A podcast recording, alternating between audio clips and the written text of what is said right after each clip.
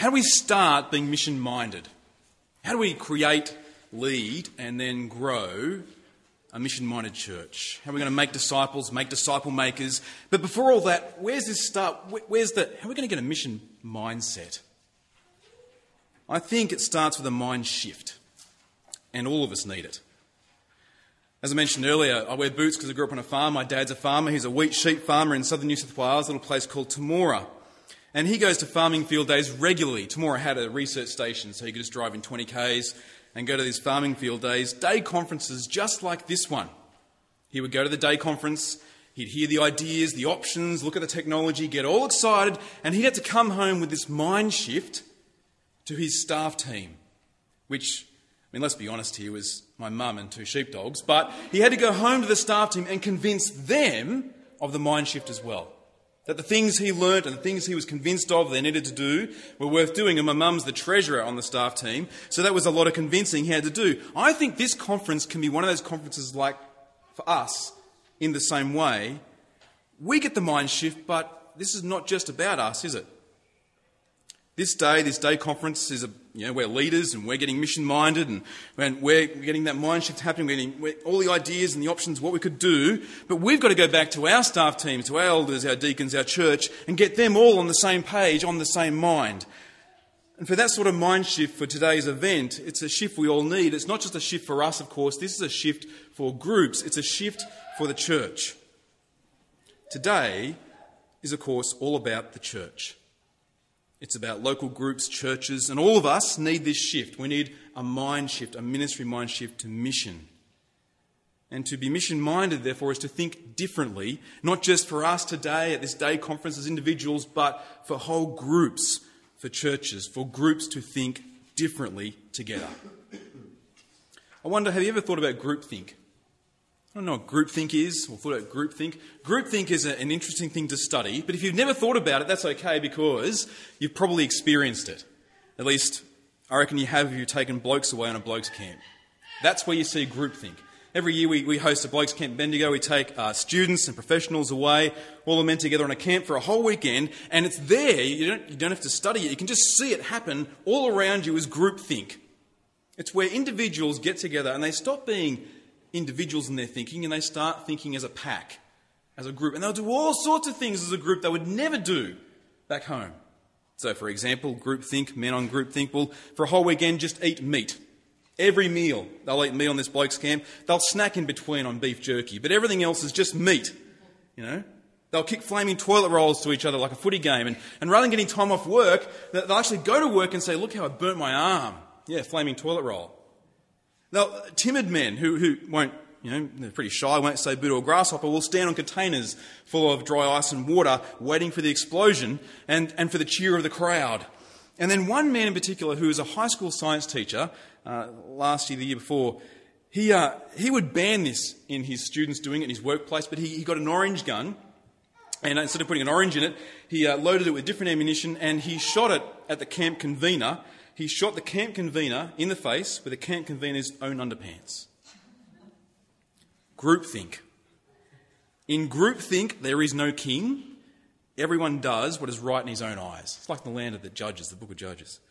In the time of the judges, this is, this is groupthink. This is what when groups go bad. Passer and Smith, in their book Psychology, the Science of Mind and Behaviour, show what we know. Much of human behaviour happens in groups. Today, is about shifting the group. For the whole group to think differently. For the whole group to think not with a mob mentality mind, and not even just primarily individuals, but individuals thinking together with one mission mind. Today we want people, we want groups, we want our churches to make up their mission mind. And we need this because we're not born this way, are we? We don't come out of the womb this way. We don't, when we become Christians, we kind of we know there's something we ought to be doing with the good news that we heard, and so we, we're supposed to do something with it. We know we need this shift. We need the game changer, the heart changer, the mind changer, the one to shift gears for us. We need God to do this for us. So, to begin with today, we actually need God to move our minds to do this mind shift. The question is this morning, a key question I think is how do we start before all the other great stuff to come? With all the other workshops, how do we start being mission minded? How do we start thinking that way? We start by hearing God speak in Philippians chapter 2. Come with me to Philippians chapter 2. Philippians chapter 2, we're going to be looking particularly at verses 5 to 11. It's, it's a famous passage. People call it the purple passage. One of those texts of scripture you probably know well. It's been put to song, to hymn. Some people call it, some scholars call it the hymn of Christ. And in Philippians 2, verses 5 to 11, we see here a description of the gospel. In Philippians 2, verse 5, we read this Have this mind among yourselves, which is yours in Christ Jesus, who, though he was in the form of God, did not count equality with God a thing to be grasped, but made himself nothing by taking the form of a servant, being born in the likeness of men. And being found in human form, he humbled himself by becoming obedient to the point of death, even death on a cross. Therefore, God has highly exalted him and bestowed on him the name that is above every name, so that at the name of Jesus every knee should bow in heaven and on earth and under the earth, and every tongue confess that Jesus Christ is Lord, to the glory of God the Father. In Philippians 2, verses 5 to 11, we have this description of the gospel and in terms of what is the gospel, that's a big question for our ages, is every age, for every past, every Christian. What is the gospel? Here we have a description of the gospel. You could, you could go to the gospel accounts, of course, if someone said, What's the gospel? Here, here's Mark's gospel. Here is a gospel account. There's four of them. Go to the gospels.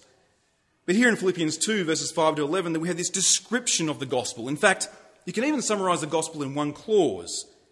And it appears here in verse 11. It's summarized as this Jesus Christ is Lord. Jesus Christ is Lord. The gospel. Good news. Why is he Lord? It's because of who he is and what he has done. We see in that hymn of Christ, Jesus is God who is humble. The one who has gone from the highest of highs to the lowest of lows. Jesus, who is God the Son, who, who is in the form of God in verse 6, takes on, in the very next verse, the form of a servant, verse 7. Jesus is the one who made himself nothing he emptied himself. Now, if you're a scholar and you've got the time of day and the ink to spill, there's been much spilt over. What does that mean? When I was at college, we used to discuss this. What does it mean that Jesus emptied himself? The God the Son emptied himself. Does it mean that little baby Jesus could win a game of pool, you know, all by himself in one hit? What, what does it mean? Does it mean that he couldn't, or what is it? It's in the text. It's right there. What does it mean that Jesus made himself nothing? He became a human. He became a human. These small sentences describe a massive moment in human history the incarnation, incarnal, in flesh. God became human.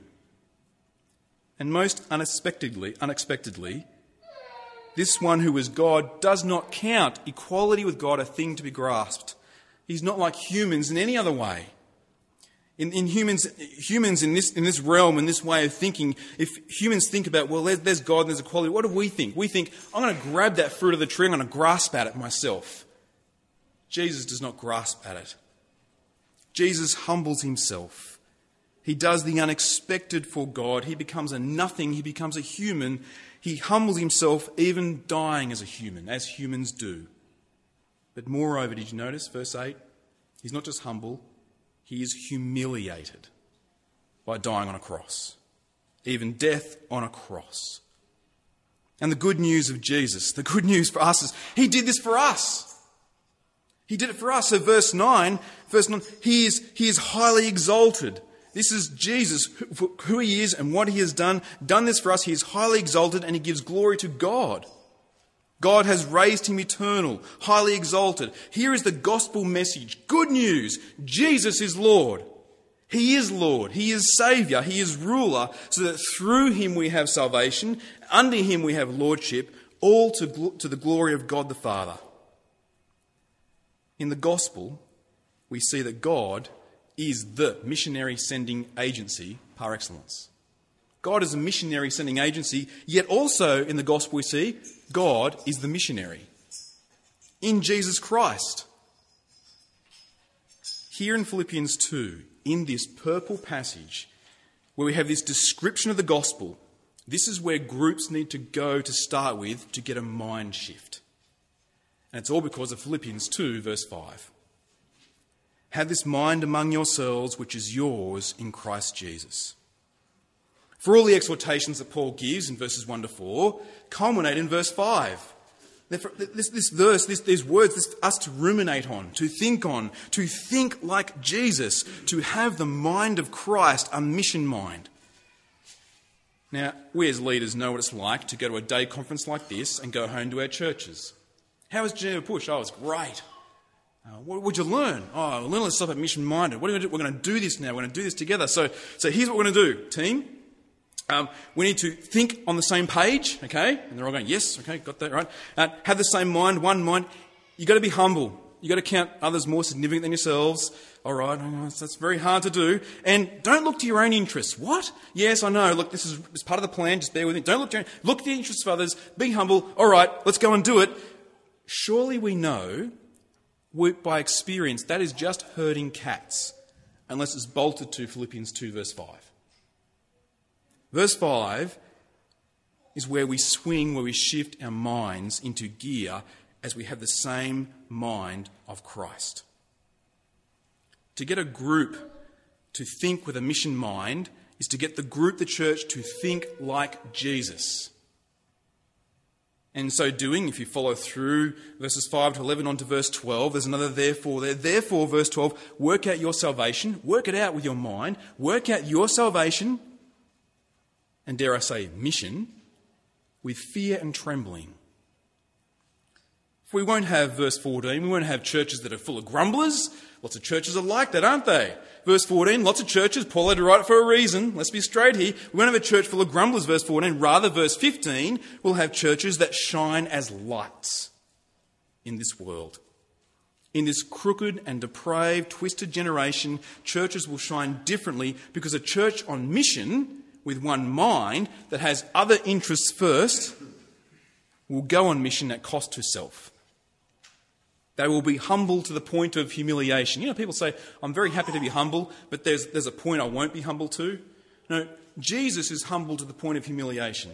They will be willing to be humble to the point of humiliation on mission. And people like that, churches like that, groups like that will shine so differently think so differently because we think like Jesus. See, in Jesus, God gives us salvation, but He also gives us imitation. He gives us salvation, but He also gives us an example, a way to think. We know that groupthink can be as good or as bad as sinners are.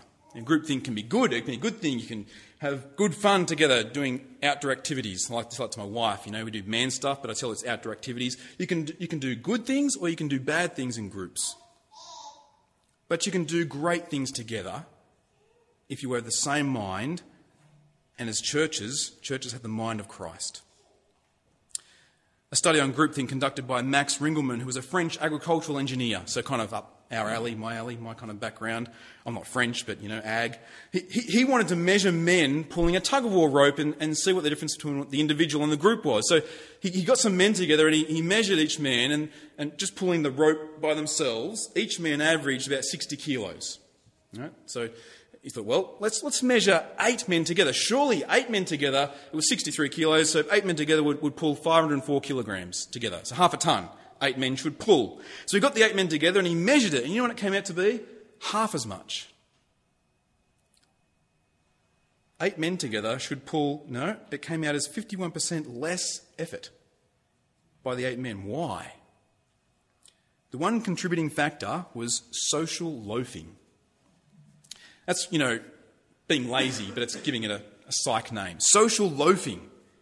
The tendency, this is what social loafing is, the tendency for people to expend less individual effort when working together in a group rather than working alone. What are the reasons for social loafing?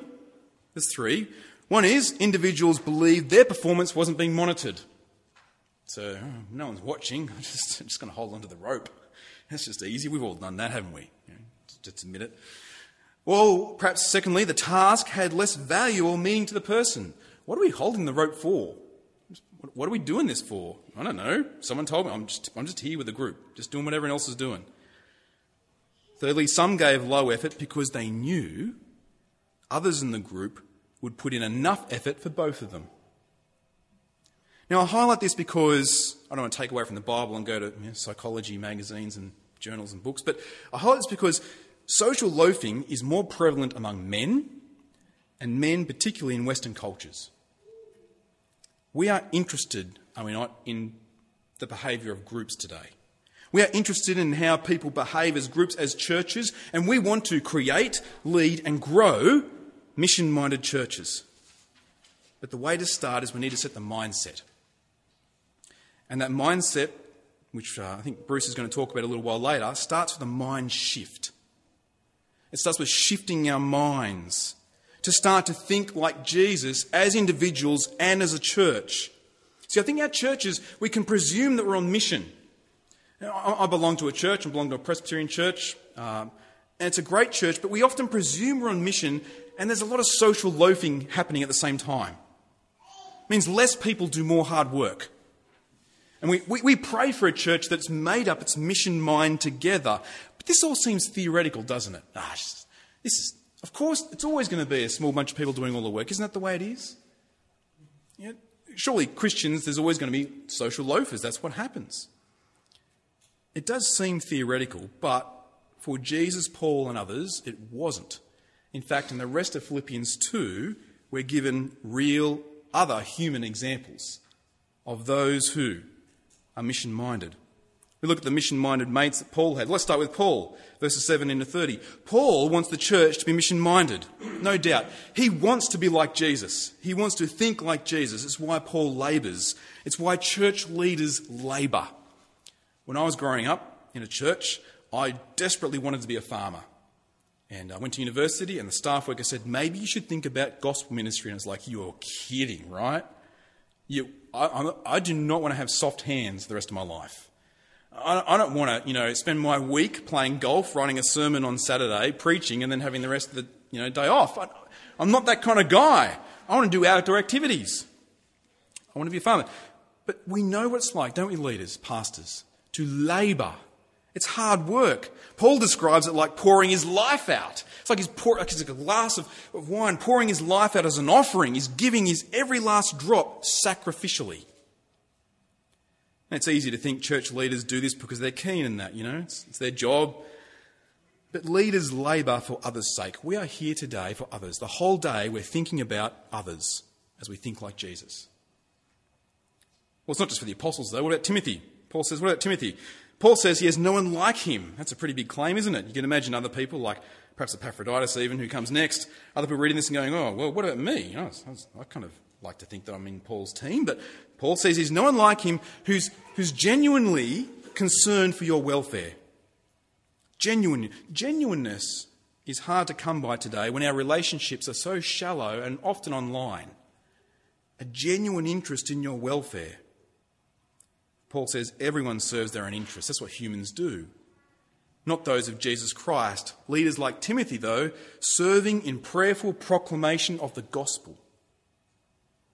But then what about Epaphroditus? Timothy had a genuine interest. What about Epaphroditus? Well, he's been sick, we read, and he was distressed, not because he was sick, but because others heard he was sick, so he's distressed about them, which is a strange sort of thing, but he's really other person centered. More than that, Paul finishes this chapter by, by speaking about Epaphroditus, saying that he almost died for the work of Christ. He risked his life for their sake. Such humble minded mission service. How on earth could they do it? That comes back to our key question we started with. How do we start being mission minded? Because of Jesus, we can. For their service is very Christ like, isn't it? very much like Jesus. In humility, considering others better than ourselves, risking life, dying for others. This mission mindset starts with Jesus. That in any given moment, any moment, and we know what it's like, we're not ready for those moments, but they come. Perhaps on a daily basis this happens, or in a working week, we can start being mission minded as we have the mind of Christ. So that we forsake self for the sake of the other, for the glory of God. And this works out in three ways to finish with, I think. Three simple ways to start thinking mission minded to begin with. To forsake self. Forsake self like Jesus does means laying your life down like Jesus does, but your popularity down. If we, if we don't see churches looking to the interests of others because they're laying their popularity down as people, as in the community. They're going to need to. We need to make sure we have others' interests in our mind first. Otherwise, we'll be dulled to the mission of the gospel. We're kind of suppressed. We need to forsake self. We need to be those that pray for the other. We need to get over our fear of being unpopular because of the gospel. And our churches, our groups will need to do this. We're going to need to help them when we were door knocking in Shepparton, it was very unpopular. Uh, we had students, and yes, they loved door knocking, and it was hot, and they loved kind of feeling like they were on mission because it was really hard. Um, know, students do, but uh, we went to streets upon streets in some areas where, where the, the, first words at the door were words you just you can't say again. You just you know why is this happening? And thought, so one student said, I think um, the others are having it easier because they're in a they're in a poorer area. If we could just go there, we're in the rich area. They don't you know, swap. You know, no, we need to be ready to forsake self. Someone's got to go to the rich, nasty people. Secondly, for the sake of the other. That's connected, those two. Forsake self for the sake of the other. We genuinely need to seek to make disciples and disciple makers. It's all about other people. We have to have an interest in the other's welfare. It's interesting what's been going around on the YouTube lately um, by an avid atheist, Penn Jillette. Not sure if you've heard of Penn Jillette, Teller. Uh, he's a comedian, uh, magician in America, but he's an avid atheist. And he said this, and it's been doing the rounds, so I'm not sure if you've seen it, but I'll just read out what he said. He said this about people like us. He says, If you believe there's a heaven and hell, and people are going to hell, this is an avid atheist, right? And they're not getting eternal life or whatever, and you think that, and then you think, well, it's not really worth telling them because it would make it socially awkward. How much do you have to hate somebody not to proselytize? How much do you have to hate somebody to believe that everlasting life is possible and not tell them that? Now, brothers and sisters, don't get me wrong, I don't think we hate people, do we? We don't, we don't hate people. Just that we think of ourselves a little more than others. Thinking like Jesus changes that. Thinking like Jesus changes that. Walking over and talking to the new person at church is not, it's not just being nice, it's forsaking self. But more than that, reading the word and praying with people, we know that takes time and effort, doesn't it? But we do this for the sake of the other. See, unless we look upon the crowds with compassion, we're not going to be moved to open our mouths with the gospel. And we do all this as we make disciples of Jesus for the glory of God. Thirdly, for the glory of God. We need to make sure our missional thinking, like that of Jesus, is for God's glory. It's His mission.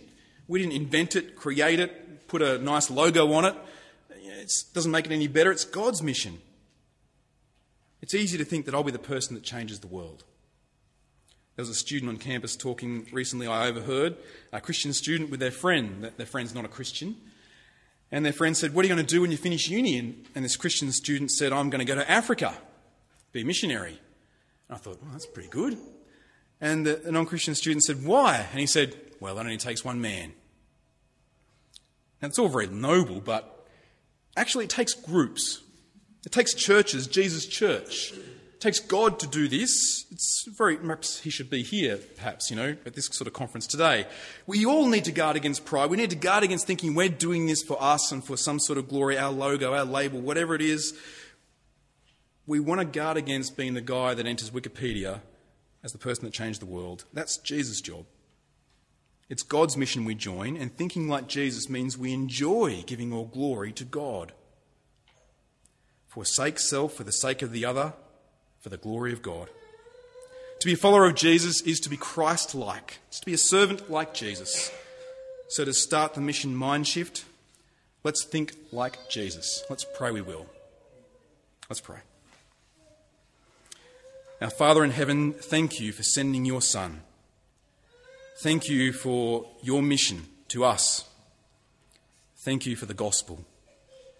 And we pray now today as we think on these things, as we read your word, we hear you speak to us, as you use your agents, your speakers to teach. We pray that we would learn, that our minds would be renewed by your Spirit working in us. And we pray that as our minds are renewed, that we would take every thought, every thought about mission, every thought about church, and make those thoughts captive to Christ. And we pray these things as we forsake self for the sake of the other, we pray would be for your glory. In Jesus' name we pray. Amen.